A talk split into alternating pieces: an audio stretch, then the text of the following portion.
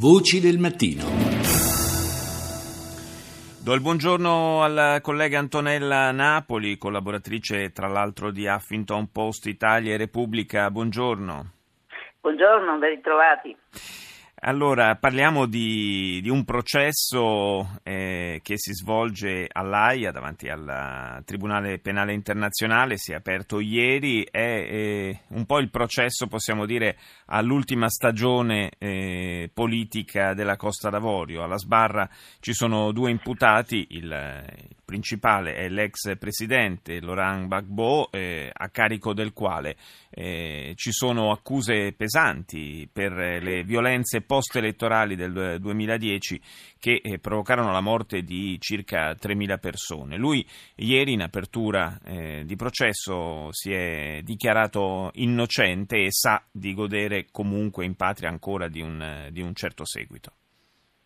Sì, eh, anche perché mh, mm, sempre stato considerato un, un intellettuale, un, una personalità, addirittura il suo avvocato lo ha definito il Mandela della Costa d'Avorio e, e mh, mm, si è parlato di un, eh, di un, tentativo della Francia di, di, di volersi liberare di lui e, e dunque di un complotto nei suoi confronti. Ma le prove raccolte dalla Corte Penale Internazionale, come ha tenuto a precisare eh, lo stesso procuratore eh, di questo processo, ehm, sono una gran mole di, di, di prove. Certo, eh, come, come, scritto anche per Repubblica, eh, Human Rights Watch eh, aveva chiesto che si ampliassero le indagini, che si andasse oltre, perché eh, anche le, le, truppe fedeli a Ouattara, eh, il,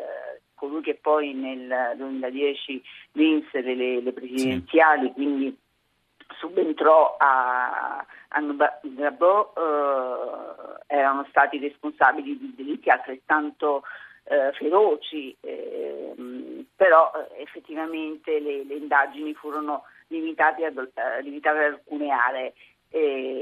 come stesso hai detto, si parla di 3.000 vittime, tanti stupri, eh, ma questo è avvenuto eh, per, mh, mm, con, con, più responsabilità, diciamo.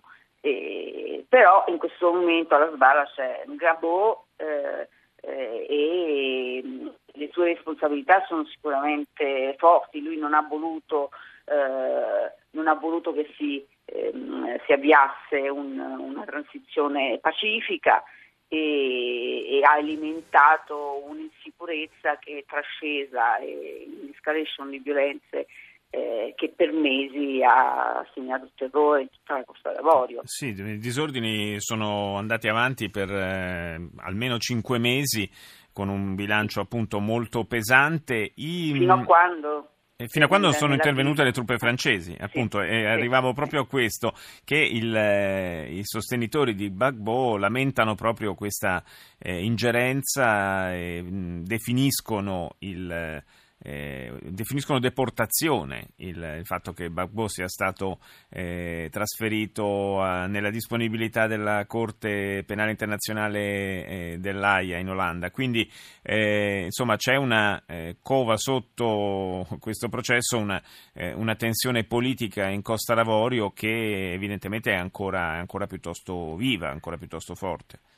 Sì, addirittura ehm, come dicevo anche prima, eh, l'avvocato Emanuele Altit eh, che, che, segue, che ha seguito tutto il processo, eh, parla addirittura di un, un complotto eh, perché Gabgo non avrebbe, eh, non avrebbe, facilitato gli interessi francesi, mm. tuttora si parla di ehm, un, un un tentativo di, di, mantenere al potere, adesso ci saranno nuove elezioni, Ouattara, eh, per, proprio perché sarebbe più eh, accomodante. E da quando è stato fatto fuori, tra virgolette, ehm, Gabgo, eh, sostanzialmente, eh, sostanzialmente eh, in Costa d'Avorio i francesi sono tornati più forti, hanno eh, stabilito nuovi rapporti commerciali e, quindi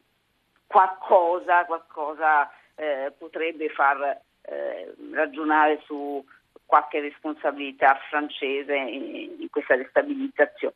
Ma stiamo parlando comunque di eh, una geopolitica eh, che in Africa è sempre abbastanza complicata. comunque ci sono organizzazioni internazionali eh, che si occupano di diritti umani come Human Rights Watch e Amnesty International eh, che, che, che, sono presenti, che continuano a denunciare eh, anche adesso, anche, anche questi, in questi ultimi tangenti, eh, violenze di gruppi pro Ouattara eh, nei confronti dei sostenitori eh, di Ngabgo e, e, la situazione eh, potrebbe peggiorare. Mm. Quindi mm, un, osserva- un, un osservatorio su quello che avviene in Costa d'Avorio c'è, ci sono responsabilità passate, eh, c'è questo processo mh, mm, che si, si preannuncia difficile, e la situazione nel paese eh, non è affatto tranquilla e, e, e, i francesi hanno delle responsabilità, questo non, su questo non ci piove. Grazie, grazie ad Antonella Napoli per essere stata con noi questa mattina.